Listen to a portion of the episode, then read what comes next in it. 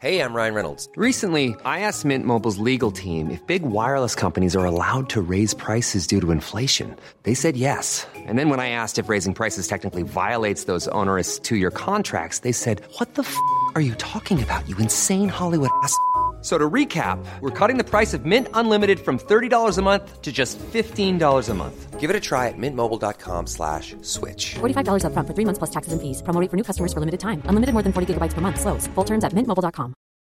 When you need mealtime inspiration, it's worth shopping Kroger, where you'll find over thirty thousand mouthwatering choices that excite your inner foodie. And no matter what tasty choice you make, you'll enjoy our everyday low prices, plus extra ways to save, like digital coupons worth over six hundred dollars each week. You can also save up to one dollar off per gallon at the pump with fuel points. More savings and more inspiring flavors make shopping Kroger worth it every time. Kroger, fresh for everyone. Fuel restrictions apply.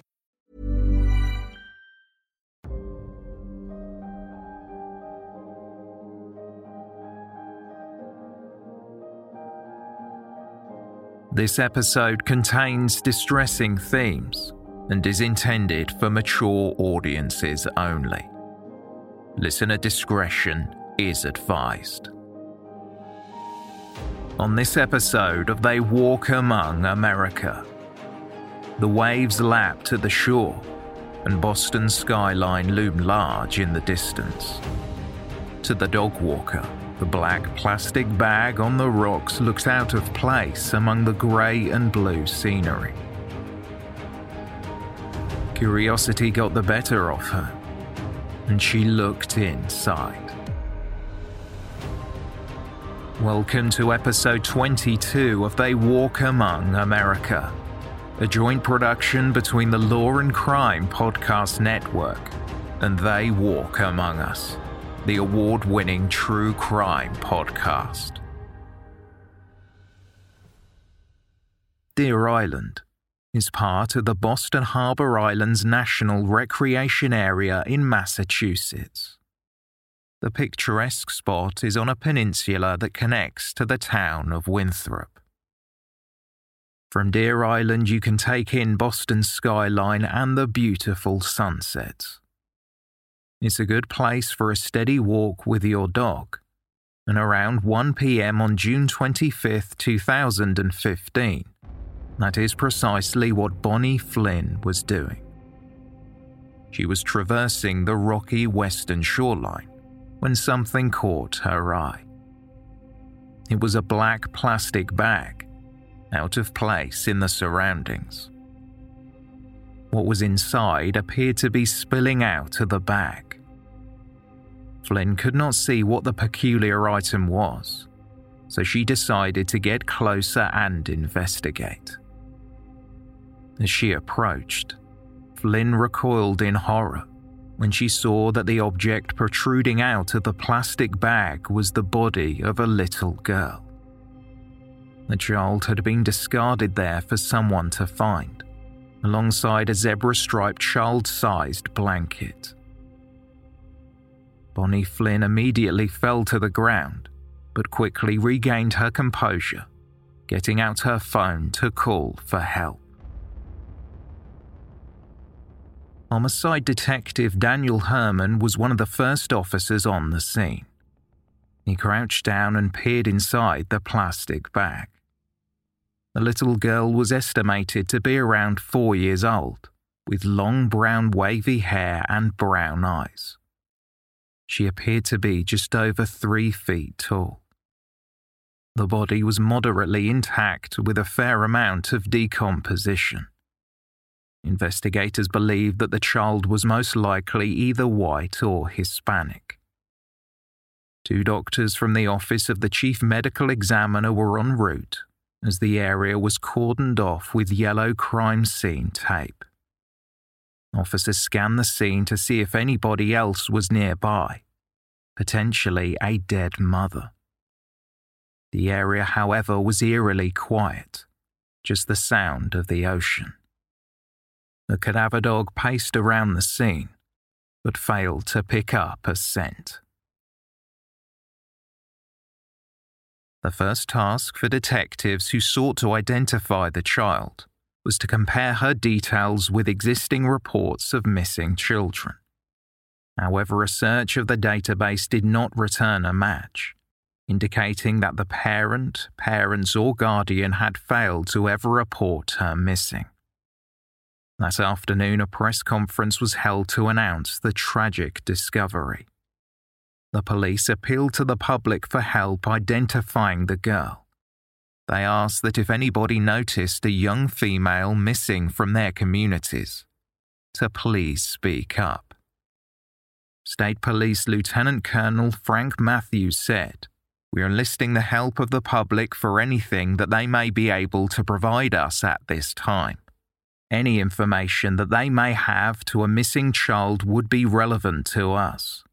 If anyone knows about a child that might be missing or are concerned about a neighbor's child or someone in their family, please reach out to us." Meanwhile, the girl's body was transported to the medical examiner's office for an autopsy to determine the cause of death. However, the autopsy came back as inconclusive. It was not yet clear what caused the infant's death.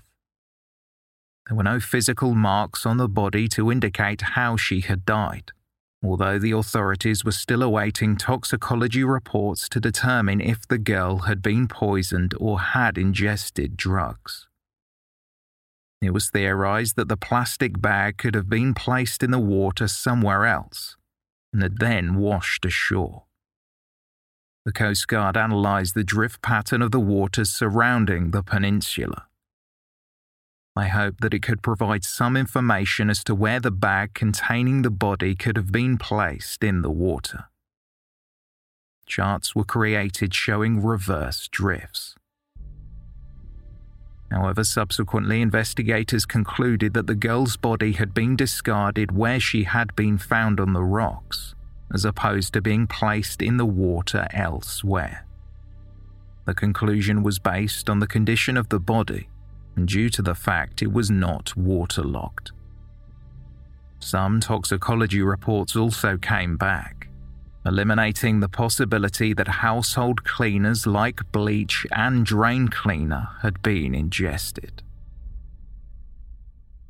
Just a week after the discovery, on July first, the authorities released a computer-generated image of the child, in the hopes that it could create some clues as to her identity. Maybe it would alert a family member, friend, or just someone that passed the child in the street or supermarket. Someone somewhere had to know who this little girl was. The computer-generated image was created by the National Center for Missing and Exploited Children. The representation showed the child as she was thought to have looked when she was alive. A sweet-faced little girl with cherubic chubby cheeks, long brown hair and large brown eyes. Christy Andrews, who had spent twelve years working as a forensic artist with the National Center for Missing and Exploited Children, had been the one to bring the computer-generated image of the girl to life. She studied autopsy information as well as the photographs of the child in the mortuary. Andrews then took this information to her computer and used software to illustrate how the little girl may have looked in life. While typically it would take some time to produce such a computer-generated image, it had been a rush request. Christy Andrews later said, "I tried to get this out as soon as possible." She explained that creating a computer-reconstructed image of a deceased person requires a very intense study of the facial features, stating, "We connect to each other as people through our face, and especially our eyes. I usually start with those first." In addition to the generated image, the police also released photographs of the fleece blanket that was found inside the plastic bag and a pair of white leggings with black polka dots that the young girl had been wearing. The leggings were made by Circo. They could have been purchased at Target, while the blanket may have been the brand Cannon, possibly purchased in Walmart. Suffolk County Assistant District Attorney Mark Lee said, "This blanket may be special to this little girl, so again if you recognise that blanket or a child who was known to carry that blanket as something special to her, please also let us know." Police subsequently came back to the computer-generated image to add earrings. Devoid of an identity, the girl became known as Baby Doe. In the first two weeks of the investigation, hundreds of people called in tips. The state police also took to their Facebook page to appeal for information and post the computer-generated image of the girl. Over forty million people viewed the post in the first two weeks, and thousands commented. Each tip was followed up, leading police to conduct welfare checks in homes throughout the nation. Still, each was unsuccessful in identifying Baby Doe. Police did rule out two high-profile cases of missing girls. Three-year-old Aliayah Lunsford, who vanished from her West Virginia home in two thousand eleven, and Isla Reynolds, who was twenty months old when she disappeared from her home in Maine in the same year. Phone calls from terrified parents who had their children taken away by Child Protective Services began to flood the nine one one call centre. They were terrified that Baby Doe could have been their child. Once again, all of the tips were followed up, yet Baby Doe remained unidentified. In an attempt to generate fresh leads, state police implemented an anonymous text-a-tip service. In announcing the new measures, Suffolk District Attorney Daniel Conley said, "Someone knows her. To that person, we know that for whatever reason you have not come forward yet. But surely you know the right thing to do. Examine your conscience. Look into your heart and do the right thing for this little girl." Billboards were also utilised in the hopes that somebody would be able to recognise Baby Doe. Police were working with the Massachusetts Department of Transportation to erect eighty-four digital billboards in fifty locations throughout the state. The billboards featured the computer-generated image of Baby Doe alongside information and tip line details. It pleaded with drivers, "Remember me." As the weeks passed with no clues, police tried a new tactic. A D N A profile of Baby Doe was produced. The profile was then compared to the National Center for Missing and Exploited Children database. There was no match. However, the profile was sent to a laboratory in Texas for advanced testing. The lab in Texas had an extensive database of aggregated D N A profiles. They were compared to the profile of Baby Doe. There was an unprecedented response to the image released of Baby Doe, and the entire country was moved by the tragic case. As Carol Schweitzer, a senior forensic care specialist with the National Center for Missing and Exploited Children, said, "The public is really relating to it. This is the case for two thousand fifteen. She was just found. She just died.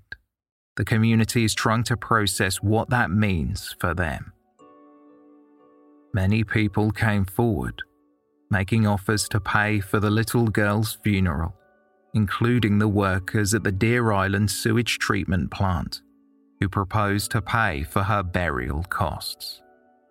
Johnson Reprographics of Boston, who printed the posters of Baby Doe's computer-generated image, also refused to take any payment for their services, and they too offered to pay for the burial. Suffolk County District Attorney Dan Conley said to C N N, "It makes us proud here in Boston to know that we have so many people who have stepped up to bury her, Funeral directors are sort of coming out of the woodwork to do this. Churches, and just ordinary people. A makeshift memorial appeared near the site where Baby Doe was found. Members of the community flocked to the area, leaving behind flowers, stuffed animals, and trinkets to honor the little girl with no name. As a way to generate more interest in the case, a candlelit vigil was arranged by members of the local community for late July. It was held on Deer Island, and dozens attended. Debbie Larson, who helped organise the gathering, said to A B C News, "It was heartbreaking. I cannot believe anybody would do this to a child." A memorial mass was held where Father Rick Walsh said, "To our little sister, our daughter of the Commonwealth of Massachusetts, we pledge to you and to ourselves that you will not be forgotten, and that we will continue our efforts to be that model for others, that beacon on the hill, leading the effort to bring together and keep together our neighbours and fellow citizens." A framed image of Baby Doe was placed at the entrance of the church, greeting the mourners as they entered. A number of legislators attended the service, held at the Paulus Centre. Many mourners shared the same sentiment. The not knowing who the little girl was or what her life was like bothered them the most. Since Baby Doe was never reported missing, the likelihood that she was placed into the plastic bag by a parent, parents or a guardian was a strong possibility. It is estimated that parents are responsible for more than half of all murders of children. When it comes to children five years old or younger, that figure is even higher at seventy percent. The majority of children who die from abuse or neglect are four years old and under, around half are less than a year old. Perplexingly, there was a certain element of care taken. Somebody had gathered Baby Doe's long brown hair into a ponytail with a red elastic band. They had dressed her in polka dot leggings, and somebody had wrapped her up in what was presumed to be her favourite blanket.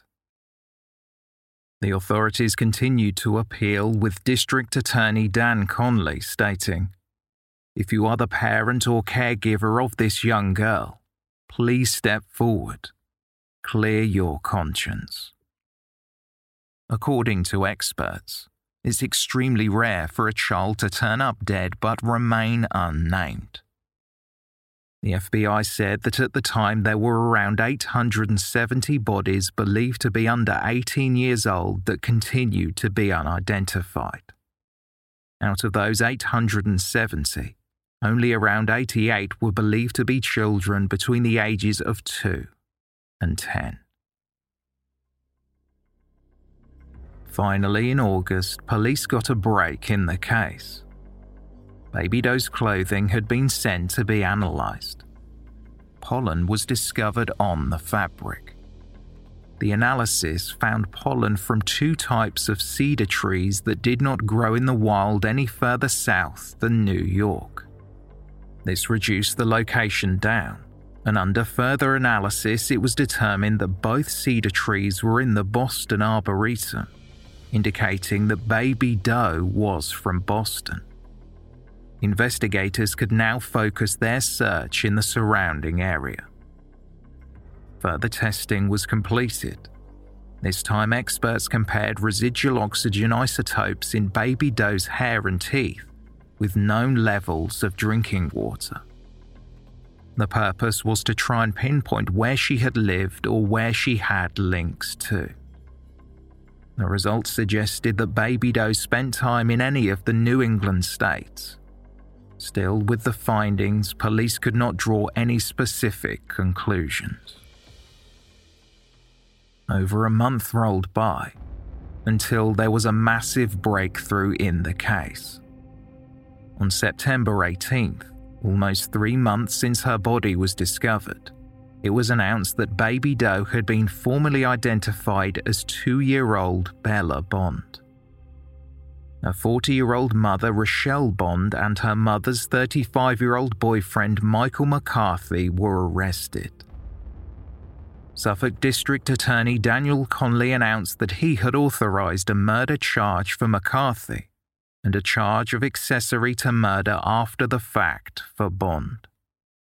At a news conference declaring the charges, Suffolk District Attorney Daniel Conley said, "At just shy of three years old, Bella Bond was a true innocent. This child, whose very name means beauty, was murdered." Bella Bond was born to Rachelle Bond and Joseph Amoroso on August sixth, two thousand twelve. The then homeless couple had met in a tent at Occupy Boston, but the romance was not to last. Before Bella was born, Amoroso ended the relationship after he discovered that Bond had been arrested for prostitution. Amoroso never met his daughter. Bella was not Bond's first child. She had given birth to two children more than ten years beforehand. Both of these children were removed from Bond's custody, and she had her parental rights terminated. One of the children was adopted by her maternal grandmother, while the other was adopted outside the family. Rachelle Bond had a lengthy criminal history that dated back to nineteen ninety-four. However, her early life had been far from easy. Along with her older sister Tamira, they had been abused at the hands of their mother and babysitters. This reportedly led Bond down a dark path of drug abuse, then sex work to fund her addiction. She racked up more than twenty different criminal charges involving prostitution, drugs, assault, and theft. She spent eight years living on the streets. Rachelle Bond was sleeping under bridges and couch surfing. At times, police struggled to find her. Then, in two thousand eleven, she became pregnant with Bella. The mother-to-be spent most of her pregnancy in prison. For a month following Bella's birth, they lived at the Mary Eliza Mahoney family house shelter in the Roxbury neighborhood. The support and supervision included a home visiting program and a therapist. At the time, Bond had been on probation, which meant that several professionals came to the family shelter to see the mother and baby. Natalie Camejo had been staying in the family refuge at the same time as Bella and Rachelle Bond. Speaking of Bella, Camejo later said, "She was beautiful, so innocent. She was playful." The youngster loved cats, the color green, and dancing along to country music on the radio. Despite the assistance provided to her at the family shelter, Rachelle Bond was reported for child neglect. Between August and December two thousand twelve, and then again between June and September of two thousand thirteen, she received visits from the Department of Children and Family Services, also known as the D C F S. The allegations of neglect were investigated and supported by the D C F S, which resulted in them offering Rachelle Bond services to assist her with the care of Bella. This included regular intervention by a D C F S social worker. At the time, the department were aware that Bond had lost the parental rights of her two older children. The D C F S received mixed reports about Bond's parenting and whether she had the ability to care for Bella. Some said Bond was a good parent, while others said she was neglectful. The concerns highlighted were the same issues raised when Bond lost the parental rights of her first two children all those years earlier. Bond's criminal record combined with her parenting history substance abuse, lifestyle choices and mental health issues should have triggered an emergency investigation. However, this was not carried out, and Bond received a forty-five day comprehensive assessment. Then in September two thousand thirteen, the case was closed. When the Department of Children and Family Services shuts a case, their decision must be based on a combination of information. They had observed Bella to be a happy baby who was being well cared for by her mother. This observation was shared by the professionals assigned to work on the case. They found that Rachelle Bond was adapting well with the help of her probation officer and services provided by the family shelter. The D C F S felt a sense of security because they believed that Bond and Bella would remain under the supervision of the family shelter. It was expected that if problems were to arise again, then the refuge would get in contact with the D C F S. This was, however, not the case. When the Department of Children and Family Services were no longer directly involved, things changed, and quickly. Rachelle Bond terminated the services provided to her by the family shelter, and she was discharged from probation. Bond and Bella then moved into another family shelter where they remained for three months, before finding their own apartment in October two thousand thirteen. This was made possible with a state-funded rental voucher program, which gave Rachelle Bond housing stabilization services. Moving into the apartment resulted in the services and supports received at the family shelter ending. Bella and her mother were now on their own. For a while, things seemed to be working out for the mother and daughter duo. Rachelle Bond received housing services and public assistance from a handful of state and federal programs. Bella was receiving pediatric care. She was up to date on her immunizations and was set to hit her developmental milestones. Rachelle Bond was well versed with state and local agencies, and for more than fifteen years she had relied heavily on them. She received transitional aid to families with dependent children and food stamps while the Department of Housing and Community Development housing voucher paid most of her monthly rent. She was also given a monthly supplemental security income check, which came from the federal government, as well as a state payment each month. Tragically, somewhere along the way, Rachelle Bond slipped back into her old habits. Around this time, she would meet Michael McCarthy, who led her down an even darker path. It was her daughter Bella who paid the ultimate price.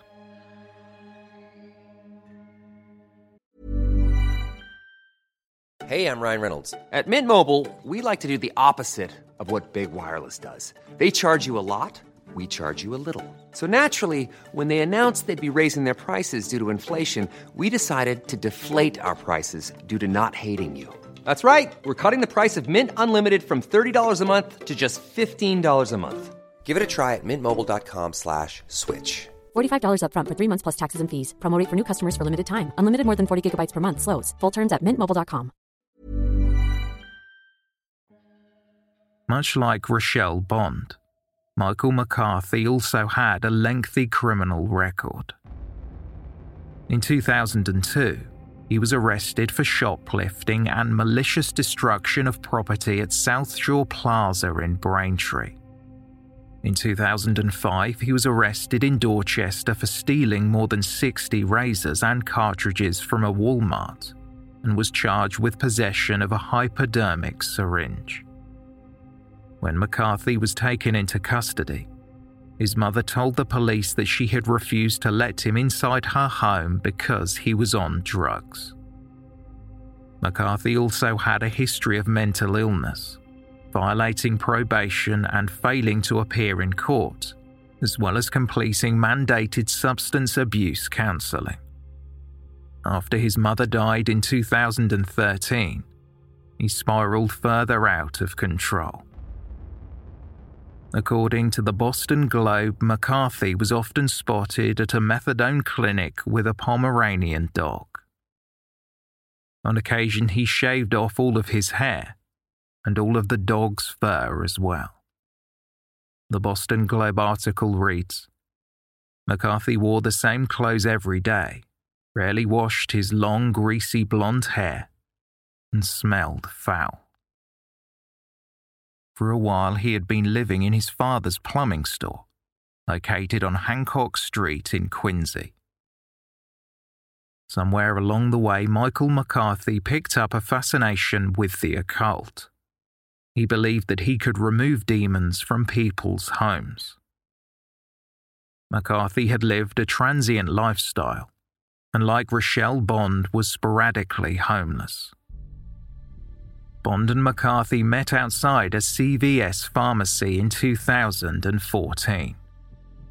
By February of the next year, McCarthy had moved into the apartment Bond and her daughter Bella called home on Maxwell Street in Dorchester. Both Bond and McCarthy were dependent on heroin, and they had no qualms about taking it in front of Bond's daughter.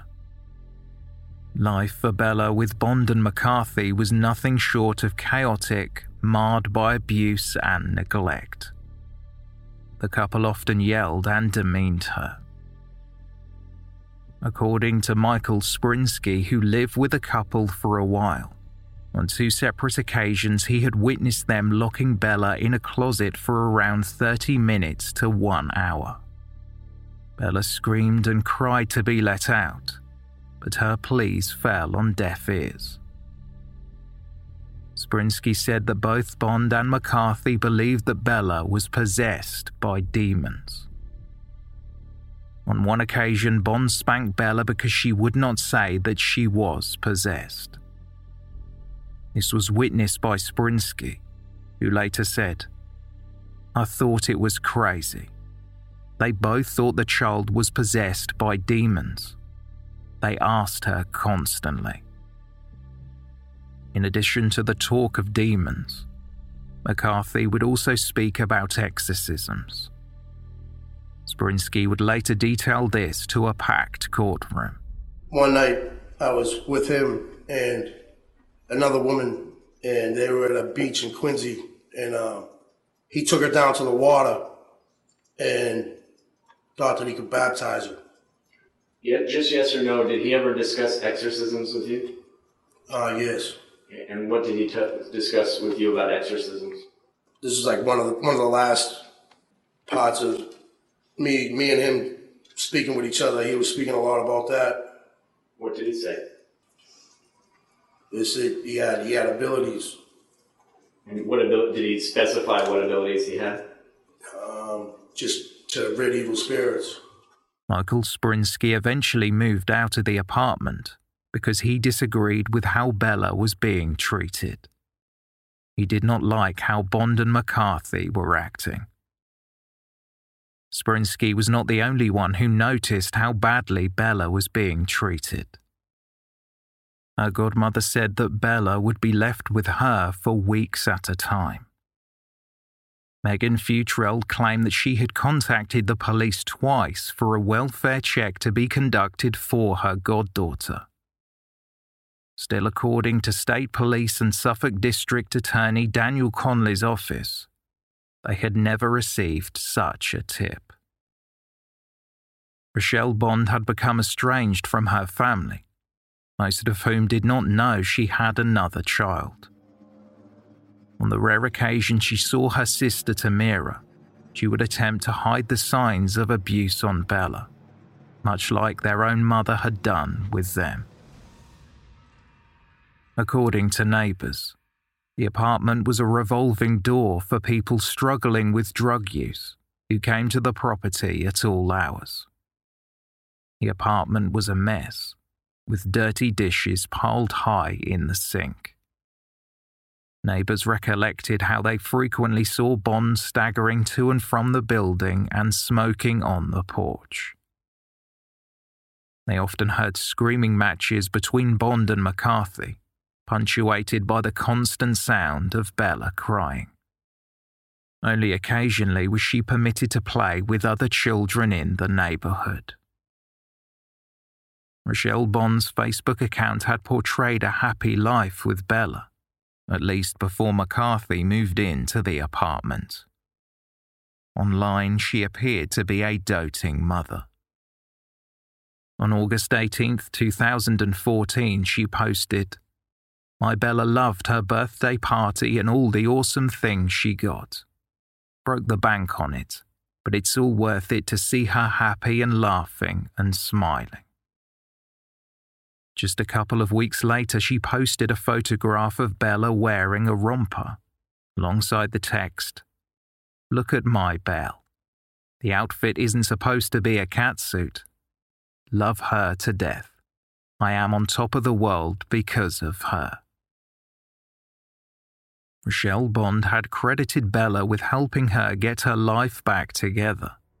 But in December two thousand fourteen, pictures of the toddler stopped appearing on her mother's Facebook account. Then around June two thousand fifteen, neighbours began to notice that Bella was absent. The sound of her crying had stopped. She was not around to play with the other children in the neighbourhood. After her mother's history and the situation at the apartment, some speculated that Bella had simply been removed from Bond's care by the Department of Children and Family Services, like her first two children. Locals did not put two and two together as they watched the news on the unsolved Baby Doe case, or when they drove past the billboards with her face emblazoned on the front. A handful of neighbours said they did not want to pry and ask questions about Bella, because Bond seemed unstable. They did not want to get on her bad side. Shortly before Bella was identified, Rachelle Bond visited Joseph Amoroso, Bella's father. He had been in Florida, and he returned to Massachusetts in August. He wanted to connect with his daughter. While he had never met Bella, he had spoken with her on the phone a handful of times. At first, Rachelle Bond had told Amoroso that Bella had been taken away from her and placed into the care of the Department of Children and Family Services, but then she changed her story. Amoroso would later tell a reporter for the Boston Globe that his former partner and mother to his child came to his home in Lynn one night and said that Bella was dead. The child had apparently been killed by Michael McCarthy because McCarthy believed that Bella was possessed. Bond told Amoroso that McCarthy had gone into her daughter's room one night in June after she had, quote, "been a bitch." Bond elaborated, telling Amoroso, "Well, I don't mean bitch like that. She was being a little bitchy. She was giving me a hard time trying to go to sleep." Soon after, Bond said that she went into the room and saw Michael McCarthy punching her daughter in the stomach. Bond explained to Amoroso that Bella died from her injuries. Desperate to cover up the crime, McCarthy got a plastic construction bag and bundled Bella's tiny body inside before placing the bag in a refrigerator. Seemingly unfazed by the horrific nature of what had happened, the couple scored a large amount of heroin and spent the next couple of days getting high, as Rachelle Bond's dead daughter was only a few feet away. The decomposition process had been stalled as the body was in a refrigerator.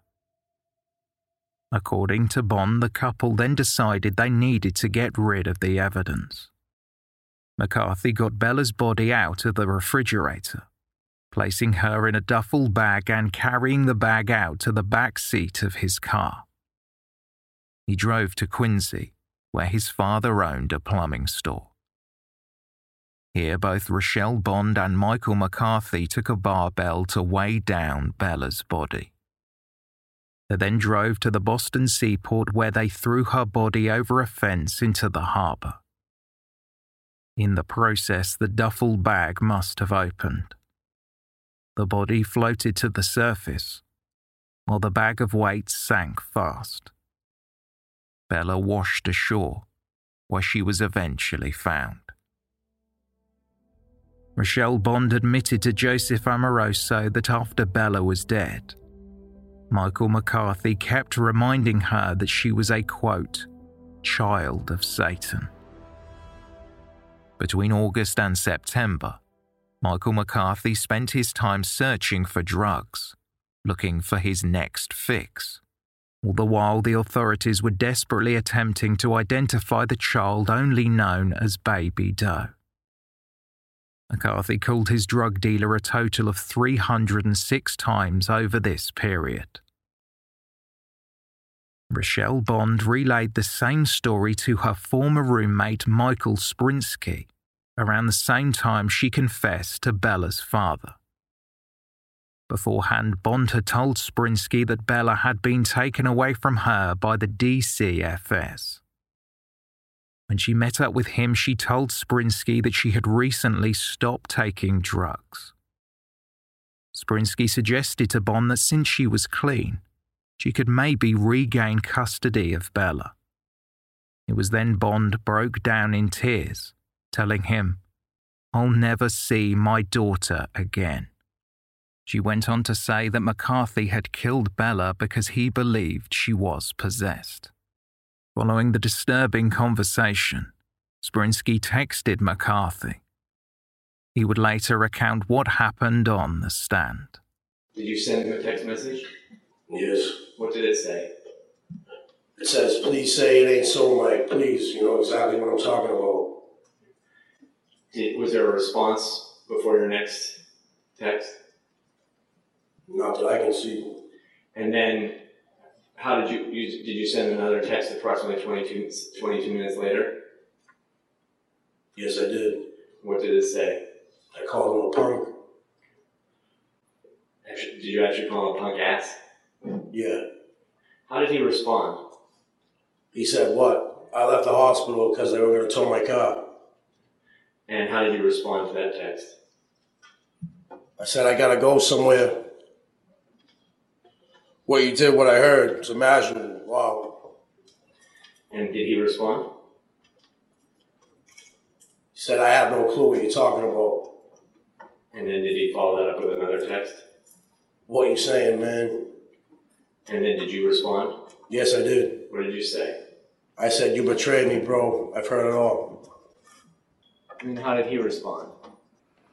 Says, "Betrayed you? How? Bullshit, never said a bad word about you. Always ready to throw down with you. Can't wait to hear this lie, and always, I'm sure it came from a very wonderful, solid source." And how did you respond? I said, "She told me everything. Can't stop puking. She says you killed Bella." She says you, she, she said you killed Bella, bro? Yes. And then did you follow up with another text? Yes, I did. And that was... roughly almost four minutes after the, the text before it? Yes. And how did, what did you follow up with? "She told me everything, bro, can't stop puking." Is that a separate text or a, a stutter of the first text? Um, that's a separate one. And then how did you respond after that? "How the fuck could you do that?" Did he respond to that? No, I didn't. Did you follow up with another one? I said, "Dude, what the fuck? Where is the kid?" And how did he respond to that? He said, "Wow, you listen to a cracked out hooker? D S S took Bella. That's what she told me, and this is crazy saying on the phone. Why the fuck would she wait till now to tell that Sir Crackalot's back?" Michael Sprinsky immediately spoke with his sister, telling her that he believed that the missing child known as Baby Doe was in fact Bella Bond. Sprinsky's sister contacted the police, and later that night officers executed a search warrant at Rachelle Bond's and Michael McCarthy's apartment in Dorchester. Bond was brought in for questioning. She told the police the same story she had told Amoroso and Sprinsky. McCarthy had killed Bella because he thought she was a demon. As the search warrant was executed, police rushed to Beth Israel Deaconess Medical Center, where McCarthy was awaiting surgery for an abscess. When they entered his room, he appeared perplexed. Do you understand what I've read to you? Yes. You do? Okay. Having these rights in mind, do you wish to talk to me now? Um, yeah, I don't, well, I mean, I don't even know what it's about, so. Well, again, it's it, this is totally up to you. Uh, I need to read you these rights, and it's your choice whether you talk to me or not. Um, if if you if you want me to read these rights to you again, no, no, I understand. I understand the whole rights thing. I'm just saying we'll I don't. We'll explain everything to you after we go through the paperwork. We'll we'll explain it, what this is about. We have to go through this paperwork first. Oh, I see what you're saying. Okay, yeah, yeah, yeah. So having right. these rights in mind, do you wish to talk to me now? Uh, so far, I don't. Yeah, so far. Michael McCarthy claimed that he was not Rachelle Bond's boyfriend. He simply slept on the couch. Who did you, who did you live in Mattapan with? Um, Rachelle Bond, but I don't even know if that's her real name or not. She said she has another name. I think her real last name's Jones. Who's Rachelle Bond? Is that your girl? Was it? You said your girlfriend's Kathleen. Who's Rachelle then? Yeah, Rachelle's someone. She's just like a friend. Friend. Okay. Um, how old is she? She's in her early forties. Who else? Any other roommates? Who else you live there with? Um, like, she had people in and out of there sometimes, um, but no, like, roommates that stayed there. The people would, like, spend the night sometimes, but no, no roommates. So it was just, she just lived there by herself? Yeah. Yeah. And and you. Yeah. Trooper Joel Balducci told Michael McCarthy that he was there to talk about Bella. McCarthy claimed that Bond had told him Bella had been taken away by the Department of Children and Family Services. Were you staying there every day? You were staying there every day, right? At that point, yeah. And when, so would you just come home one day and... and Bella was gone, or yeah, and I was like, what yeah. was it a process? Like, do they come? I'm just, I don't, I don't know the answer. That's why I'm asking you. Was it a process? Like, does does D S S did they contact her and then like give her like a warning, or was was was she was it? I've never did, had to deal with them. Really? Did she did she talk about it? She complain about it? I don't know how it goes. I mean, she she had mentioned that somebody had said something to her because she like gave her a little spank in the ass. Really? Yeah, and she was like, you know, nowadays D S S can get taken for, take kids for nothing yeah. all the time. She's like, it's ridiculous. Though. She's like, the other kids I've lost were all for nothing. She's like, the you know, courts get involved and it's for nothing. I don't know how much truth there is to it, but... Officer Balducci would finally reveal to McCarthy that Bond was in custody and was telling detectives a very different version of events than what McCarthy was telling them. What What would you say if I told you she was talking to us? She's talking to the state police right now. She's she's with some troopers talking to the state police right now. And she's sort of talking about the same things that we're talking about right now, but her version of the story is a lot different than what your version of the story is.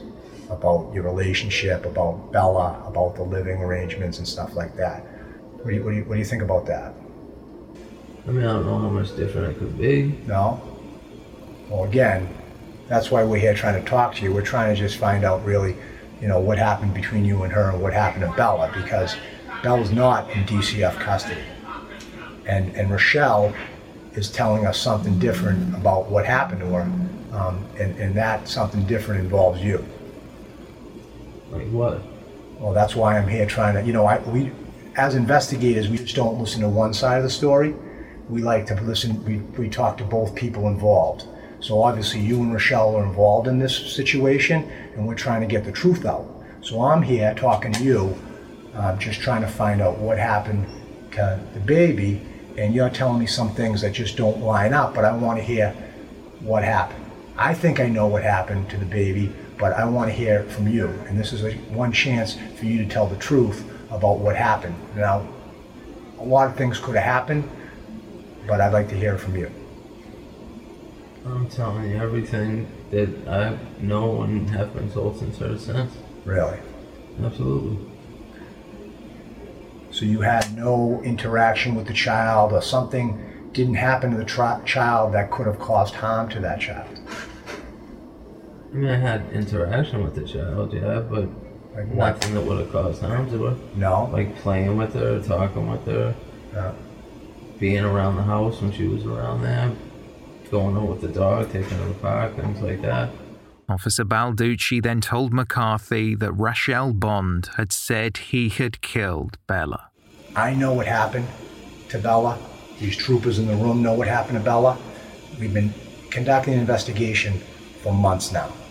Okay, we talked to a lot of people. We're still talking to people. Um, you know what I'm talking about. Now's your chance to get ahead of it and tell and tell the truth, okay? We want to know why it happened, and you know, if the oh shit button went off, that it happens. But to sit here and lie to me about it and not come, you know, get it off your chest and do the right thing for the little girl. Rachelle's already talking. We already have the whole story. I'm not making that up. I can't come in here as a state police officer and lie to you and tell you what's not and what, what, what is and what's not happening. She's telling the story. Now's your chance to get out from under whatever you're under and come clean and tell us what happened and let us figure this out. Because if you just sit here and blow smoke up my ass and our asses and lie and lie and lie and lie, you're just digging yourself in a dig, bigger hole. I'm not blowing smoke up anyone's ass. Okay. If you're saying, you know, I might look nervous, maybe it's because I'm about to go into a major no, no. surgery in an hour. No, I'm just, like I said, you I'm know, talking like, to you. You couldn't have caught me at a worse time. It's okay. Like, you're doing great. I'm telling you right now, you're doing great. You know, the, the whole interview was going great until I sort of confront you with some things that, that aren't, that I don't believe aren't truth, you know? So, again, something happened to the little girl, okay? And even even even things that you said about the apartment, those aren't true. We've already been to the apartment. What things about the apartment aren't true? Listen, I'm, te- I'm trying to tell you little bits of information that I know to show you that I'm not in here jerking you around. I'm here to get your side of the story of what happened to Bella. And now's your chance to tell us. And I told you, and I told you everything I know the best of my recollection. If that apartment is different, maybe you guys were in the wrong apartment. Uh, because what I said again is you go to the front door, the living room's to the left, then the front bedroom's behind that, then you walk and the kitchen's out there, yeah, and then no, the bathroom's not, not after that, that, and the Mike, bedroom's... Mike, I'm worried about where Bella is. Yeah, now I am too, yeah. Because he's, I'm until Mike, she's been in D S S. Mike, you understand what he's saying, though, when he says Rachelle's talking and giving more information than you are? Do you understand what that means? Yeah, I've seen enough, well, I've seen enough T V to have yeah. an idea what that Mike, means. This isn't t- this isn't T V. I know it's yeah. not T V, but I'm just saying to understand you, what that means, you understand but what I she, can't. What he means when she says that she's talking and she's giving a totally different story than what you're giving. And we're giving you a chance to give your version of the story. I'm giving my truthful side of the story. After Rachelle Bond and Michael McCarthy were arrested, they appeared in court to be formally arraigned. They stood in a glass enclosure near the front of the courtroom as Assistant District Attorney Deakin revealed the details of the case. On June twenty-fifth of this year, a woman walking her dog on Deer Island found a plastic contractor's construction bag and noted that her dog had run over to it and was pawing at it, very interested in the contents. She went over to the bag after asking another person for to, to come with her, Uh, opened the bag partially and saw what appeared to be the limb of a small child. Uh, she immediately called nine one one, um, Massachusetts State Police and other first responders responded. uh, and they opened the bag and found the body of an unknown, unidentified, three, approximately three to four-year-old child, based on their estimates of her size. Uh, she was uh, partially, she was in the beginning stages of decomposition. Uh, she was wearing white leggings with black polka dots and no shirt. And there were two blankets, uh, a zebra print, print blanket and another blanket in the bag with her. Uh, their moisture had entered the bag, but it was fairly clear that it had remained essentially sealed uh, at the time it was found. Investigation revealed that the bag had been seen in that same spot on the beach uh, the previous noon time, that is the twenty-fourth of June, indicating to investigators that the bag had been either washed up on the beach or in some event on the beach for approximately twenty-four hours. Assistant District Attorney Deakin reiterated the claim from Rachelle Bond that Michael McCarthy had killed Bella because he believed that she was possessed. Deakin said that one night Bella was upset and McCarthy went into her bedroom. According to Bond, after hearing silence, she went into her daughter's bedroom. She saw McCarthy moving his arms rapidly around Bella's midsection. Bond said that her daughter's face was grey and her head was swollen. Bond told police that McCarthy said to her that it was Bella's time to die. Assistant District Attorney Deakin said that Bond had informed police that McCarthy threatened to kill her if she ever told anybody about what he had done to Bella. Deakin spoke about McCarthy's obsession with the occult, revealing that McCarthy believed he could see ghosts and exorcise them. McCarthy's internet search history highlighted the defendant's obsession even further. He perpetually searched for satanic rituals, demons, and aliens, as well as right-wing conspiracy theories. It was at that point in the legal proceedings Bella's godmother, Megan Futrell, stood up and screamed. "Go right now, I'm leaving. You run now. You fucking run now!" Bella's godmother was escorted out as the prosecutor continued to detail the case. Michael McCarthy was ordered to be held without bail, while Rachelle Bond's bail was set at one million dollars. Bond's defense lawyer, Janice Bazile, tried to place the blame directly on the shoulders of McCarthy. Bazile said that her client had essentially been held captive by McCarthy, who she claimed would not let Bond leave after Bella's death, or even use a telephone. Following the court hearing, Bazile said, "She wants to see Mister McCarthy held responsible for his actions. This is a very sad case. It is sad for everyone. It is sad for her as well." On the other hand, Michael McCarthy's defense lawyer, Jonathan Shapiro, said his client knew nothing about Bella's death. Shapiro alleged that Bond had told McCarthy Bella had been taken away by the Department of Children and Family Services. Speaking about his client, Attorney Shapiro said, "He is shocked and saddened by the death of baby Bella, but he did not kill her." Several hours after the court hearing, hundreds of people gathered on the shores of Deer Island for a vigil honoring the life of Bella Bond. Her father, Joseph Amoroso, was in attendance, where he revealed he no longer believed Rachelle Bond's version of events. The murder of Bella Bond led to a massive backlash against the Department of Children and Family Services. They had contact with Rachelle Bond for decades and were involved in Bella's care between two thousand twelve and two thousand thirteen. However, the D C F S argued that they had been working closely with the police in trying to identify Baby Doe. They also did a sweep of open cases that involved children around the same age as Bella, and the department claimed that they visited each and every one of these children. Sadly, since Bella's case was closed, they never visited her.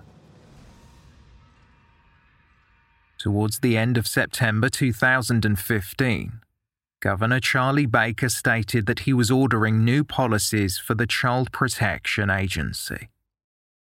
He wanted to reduce caseloads, as well as update how the department evaluated allegations of abuse and neglect. Governor Baker additionally called on the reopening of the D C F S's Central Massachusetts office.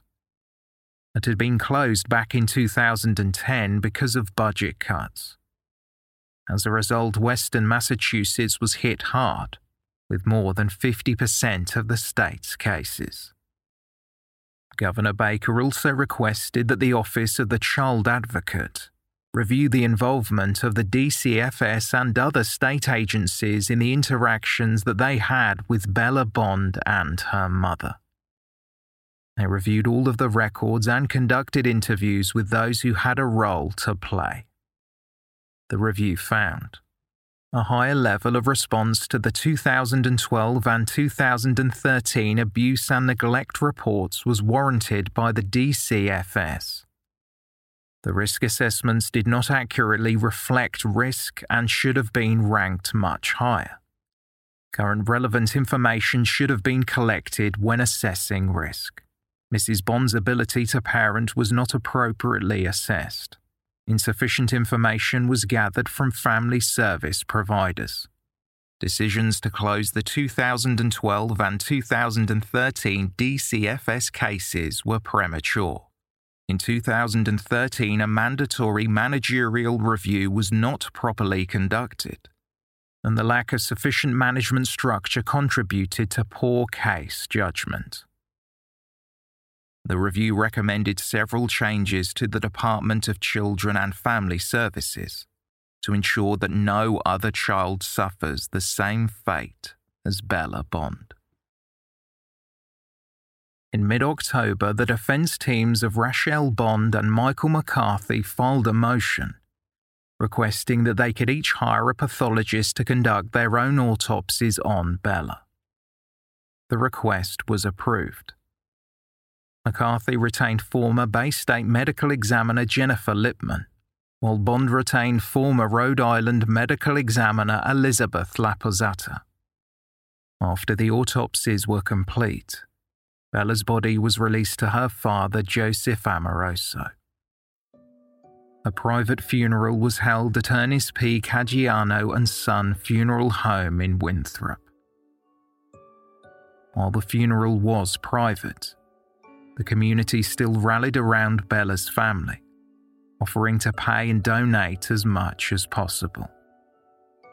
Ross's Fashions and Bridal Shop in Revere donated a white lace dress for Bella to be buried in, alongside a stuffed bear, a dog, and quilt, all of which had been donated.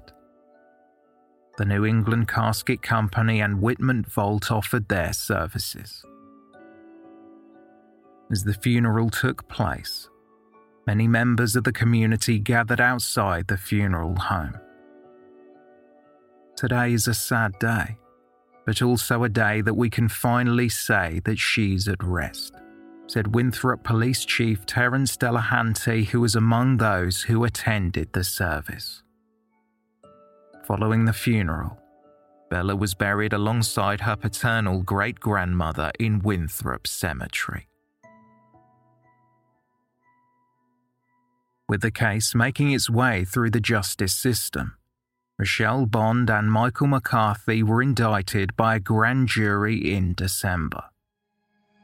The indictments were the same as the earlier charges handed down in September: first-degree murder for McCarthy and being an accessory after the fact to her daughter's killing for Bond. Bond was also charged with larceny due to the fact she continued accepting public assistance after she knew that Bella was dead. She had accepted one thousand four hundred dollars. Both defendants pleaded not guilty. During the arraignment, McCarthy's defense lawyer Jonathan Shapiro argued his client's co-defendant was to blame, he said that he found Bond's claims unbelievable, stating that it was more likely that Bella was killed by her mother, who Shapiro said had, quote, an insatiable drug addiction. It's simply unbelievable Bella could or would be beaten to death without a sound. Speaking about Bond's claims that she was held captive by McCarthy following Bella's murder, Jonathan Shapiro said it was ridiculous. He also explained that Bond was the only one with a set of keys to the apartment.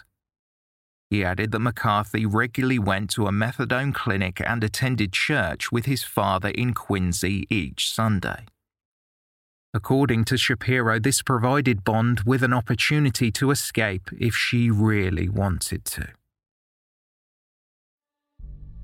In February two thousand seventeen, Rachelle Bond appeared in court where she pleaded guilty to helping dispose of Bella's body and to a charge of larceny. It was part of a plea agreement she had reached with prosecutors. She agreed to testify against Michael McCarthy. The trial began on May thirtieth, two thousand seventeen. The prosecution argued that Michael McCarthy was solely to blame for Bella Bond's death, while the defense portrayed Bella's mother as the mastermind. During opening statements, Assistant District Attorney David Deakin would detail the discovery of Bella's body. On Thursday, June twenty-fifth, two thousand fifteen, a woman named Bonnie Flynn was walking her dog on the beach near Island. She made a horrifying discovery. She noticed that her dog had found a, t- a tightly knitted trash bag on the beach, and the dog was circling around and around and sniffing at the bag. Miz Flynn went to get someone to try to, went to try to get someone to help her.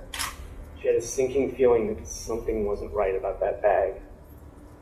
She couldn't find anyone to help her, so she went back to the bag and, using a shell that she retrieved from the beach, cut the bag open ever so slightly.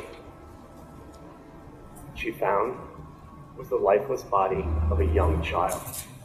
Assistant District Attorney Deakin told the jury that Rachelle Bond had witnessed Michael McCarthy punching Bella in the stomach.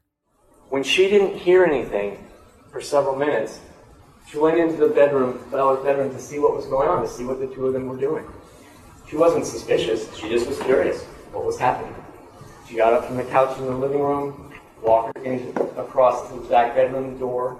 She saw that the door was open and the light was still on, and she went in. What she saw appalled her. Bella was lying across the mattress on her back. The defendant was either kneeling or crouching over her, and as Miz Bond entered the room, the defendant struck Bella hard in the abdomen. The force of the blow was enough to bounce Bella's body a bit on the mattress. But other than that, the girl didn't respond at all to the blow to the stomach. Miz Bond screamed at the defendant, "What are you doing?" and rushed over to Bella. She saw that Bella's face was either blue or gray. She wasn't breathing. She appeared lifeless. Defense lawyer Jonathan Shapiro would allege during his opening statement that it was Rachelle Bond, not Michael McCarthy, who was obsessed with the occult and convinced that demons had been using Bella to get to her. Now, as for those demons, the evidence will show that it is Rachelle, it is Rachelle, not Michael, who has a lifelong obsession with demons and the supernatural. Let me read you what Rachelle wrote in her journal during the summer of two thousand fifteen, at about the time that Bella disappeared. This is what she wrote, and I quote, "How come so many children go missing a year? At least one million children go missing in the U S alone, and no one seems to know where they go. That's because the leaders of every country get together and torture and rape and kill these innocent children every year just so they can drink their blood and eat their flesh, so that these reptilian demons can have a moment's sanity. Written by Rachelle Bond during the summer of two thousand fifteen. As arranged, Rachelle Bond testified as a prosecution witness. She told the courtroom that she could be a good mother while under the influence of heroin.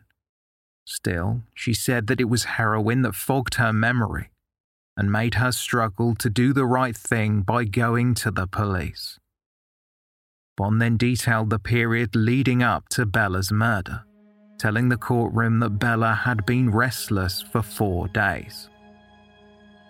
She testified that Bella would run in and out of her bedroom, which had angered McCarthy. Then one night they could hear Bella playing in her bedroom. Bond said McCarthy got out of bed, telling his partner that he would speak to Bella. Around five minutes later, Rachelle Bond said she went in to check on them. Through a crack in the door, she witnessed McCarthy punch Bella so hard in the stomach that she bounced off her mattress and then tumbled to the bedroom floor. And what did you see when you stepped in? Um, he punched her in the stomach.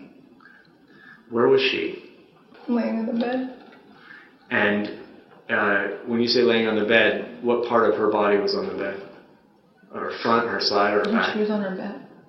Was she on the bed sort of the way you would expect somebody to be on their bed and on their back? No, the bed was like this, and she was laying like this. She was laying across the bed? Is that right? And was were her feet pointed to you, or her head pointed to you, or were you seeing her side? Her feet were towards me. And you said that as you came in, what, what was his position with respect to her, his physical position? He was at her feet. Was he standing up straight? No. How was he positioned? He was on one knee. And you said that he punched her in the stomach? Yes. With his fist? Yeah. How would you describe the force of that blow? I don't know. I just saw her bounce off the bed. What do you mean when you say bounce off the bed? Did she actually come off the bed? Yeah, she bounced. But did she bounce up and then come back down on the bed, or actually bounce off the no, bed? No, she bounced up and came back down. Her whole body?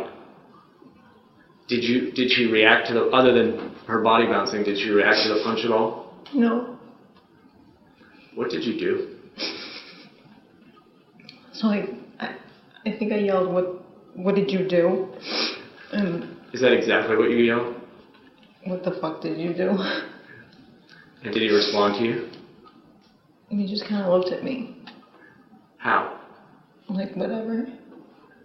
What did you do after you asked that? Um, I grabbed her, and um, she wasn't breathing. According to Rachelle Bond, she performed C P R on Bella in the bedroom, but her daughter did not respond. She wasn't breathing, so I tried to do C P R. Are you trained in C P R? I had done it when I was in high school, yes. Had you been recertified recently, or was that something you learned a long time ago? No, it was something I learned a long time ago. And what describe what you did to do C P R. So I, I breathed in her in her mouth three times, held her nose, and then did three chest compressions, and then breathed in her mouth three times, back and forth. How did she look to you when you went over to her to do C P R? Her head was um, swollen and gray. Gray? As you were doing, how long did you do C P R for? I don't know. I'm not sure. Did you see any sign that it was working? No. Rachelle Bond then picked up her daughter to move Bella from the bedroom, but McCarthy allegedly grabbed her and began to choke her. He said he would kill me, Bond said. Bond testified that McCarthy choked her until she was unconscious.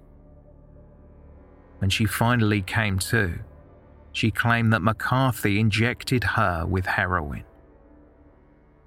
She said that the next couple of days were a haze, but she remembered waking up with McCarthy standing in front of her. He tossed shoes down next to me, and he gave me a shot of heroin. He injected you with heroin? Yes. Where? My throat. My neck. In your neck? Excuse me.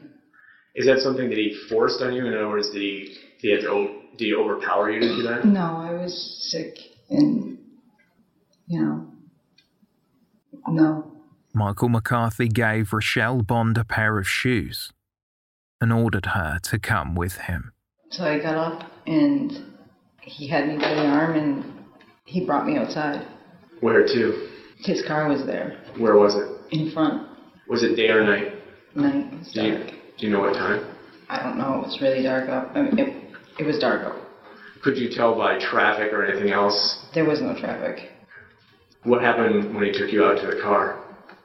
So he opened the door for me to get in, and um, he went around to get in the front.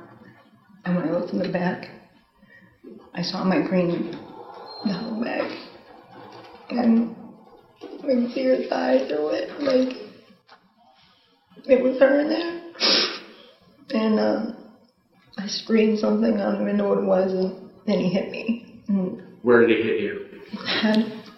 Are you indicating the side of your head? Yes. Where on the side of your head? Like about here.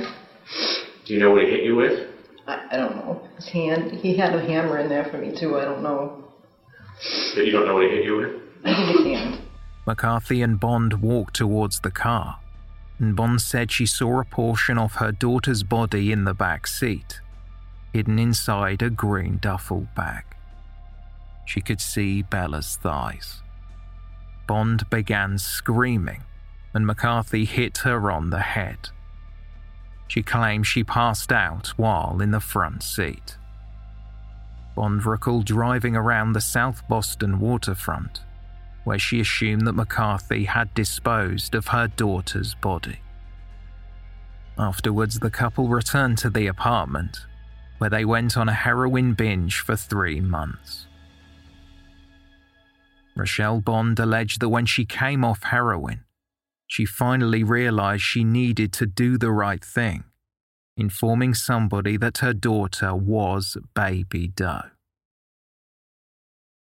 Being questioned on the stand, Bond was asked by Assistant District Attorney David Deakin, "Did you think about running out of the apartment, running as fast as you could?" Bond replied, "He was in the apartment. I was scared. I felt pretty trapped." Two scenarios were provided by the defense and the prosecution.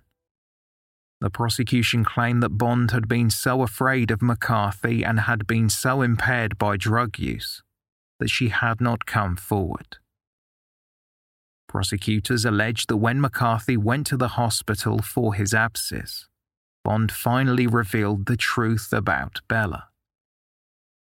They presented text messages to indicate that McCarthy was controlling. One text message was sent during July, a month after Bella was killed. Rachelle Bond had gone to housing court, and she had sent a text message to McCarthy saying she would be there all day. He became annoyed. She told him that she had been informed her case was among the last to be called.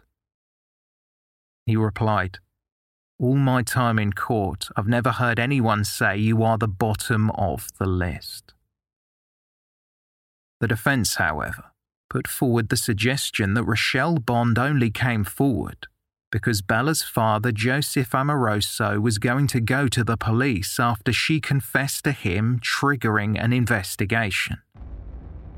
The defense attorney highlighted the fact that when police came to execute the search warrant at her home, Bond jumped from the window and attempted to evade arrest.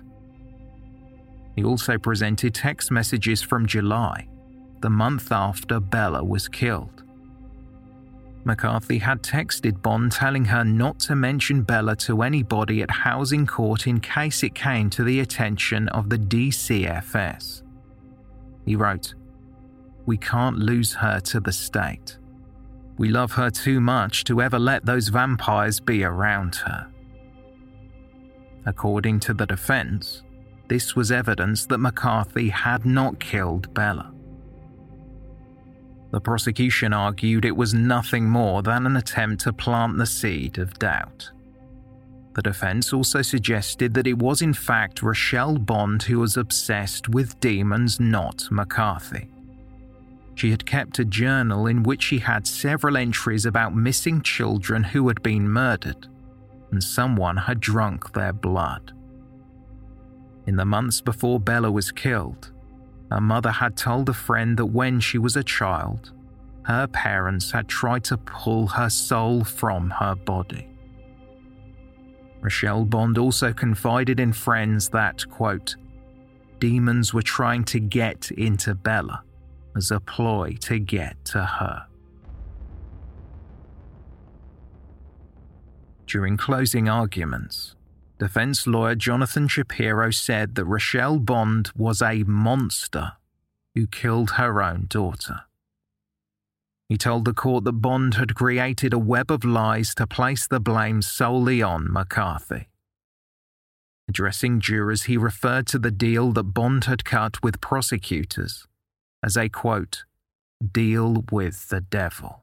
And finally, to add insult to injury, the prosecution makes a deal with the devil, the only devil in this case, to let Rachelle walk out of jail when you return a verdict in this case. It wasn't enough for the prosecution to let Rachelle walk away from a charge of murder. That wasn't a good enough deal to get her to throw Michael under the bus.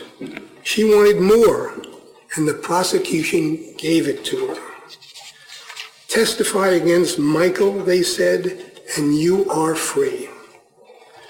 Frankly, that disgusts me, and I hope you feel the same way. I expect that Mister Deakin may say something about seeing that justice is done. But he and his colleagues have done everything possible to see that justice will not and cannot be done for poor Bella Bond. Assistant District Attorney David Deakin conceded that Rachelle Bond had been a bad mother, but said there was no evidence she had killed Bella. He produced a rusty twenty-five pound barbell. It had been found at the bottom of the reserve channel in South Boston. It was the barbell that was meant to weigh down Bella's body in the water. Assistant District Attorney Deakin contended that this was the barbell from McCarthy's father's plumbing store. He said this was a damning piece of evidence that linked McCarthy to the murder of Bella. And the second thing that you will know, beyond any reasonable doubt, is that he killed Bella Bond, that he took her body and put it in a duffel bag, that he got the weights from his father's plumbing shop and put them in the duffel bag, that he drove in his car with Rachelle Bond to the dump site where he had been going since he was a teenager, and he took that girl's body in that bag and he dumped it. And there's only one reason somebody dumps a body, ladies and gentlemen. Innocent people don't dump bodies. People don't dump bodies to cover up evidence of innocence. People dump bodies to cover up evidence of guilt. There is absolutely no question that the defendant dumped Bella Bond's body, and there is absolutely no question, therefore, that he murdered the child. With the closing arguments presented, the jury was sent away to deliberate. After discussing the case for twenty-three hours over the course of five days, they returned with a verdict. Jurors found Michael McCarthy guilty of second-degree murder.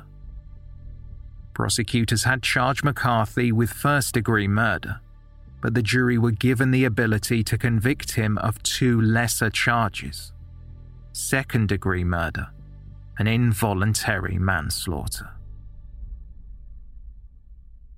Sentencing would follow, and Bella Bond's father, Joseph Amoroso, provided a victim impact statement.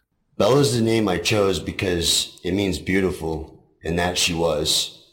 It was August sixth, two thousand twelve at approximately nine p.m. when my wife, Courtney, and I listened to Rachelle give birth to Bella over speakerphone. I will never forget the first sound Bella made while entering this world.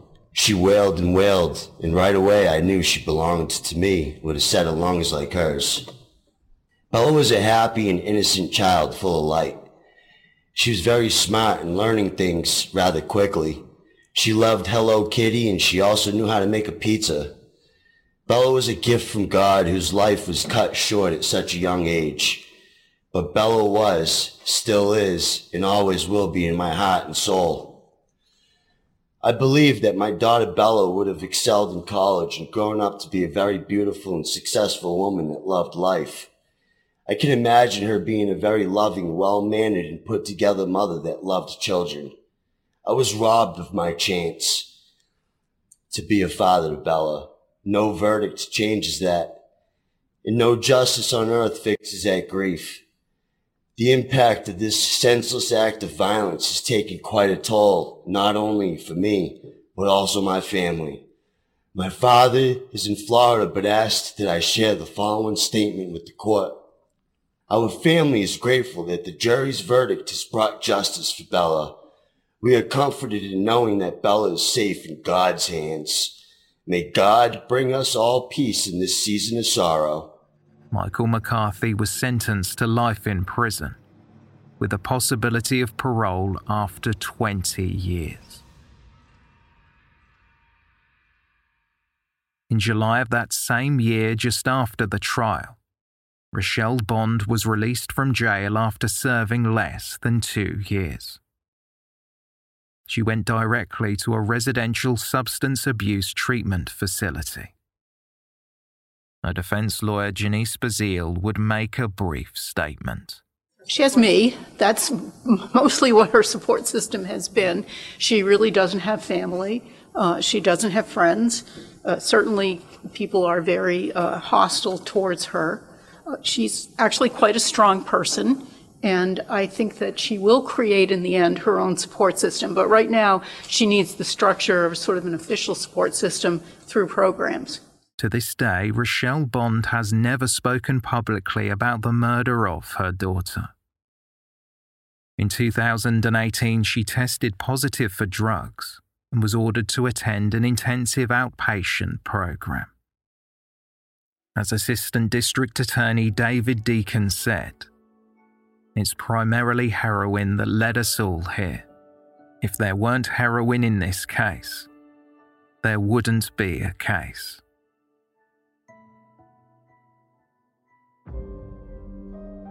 This episode was researched and written by Emily G. Thompson and Eileen McFarlane. Editing by Brad Mabey. Script editing, additional writing, illustrations and production direction by Rosanna Fitton. Narration, narration editing and production direction by Benjamin Fitton. For more on our series and notes on this episode, please visit they walk among us podcast dot com. And for more on the Law and Crime Podcast Network, please visit law and crime dot com slash podcasts. This has been They Walk Among America. Thank you for listening.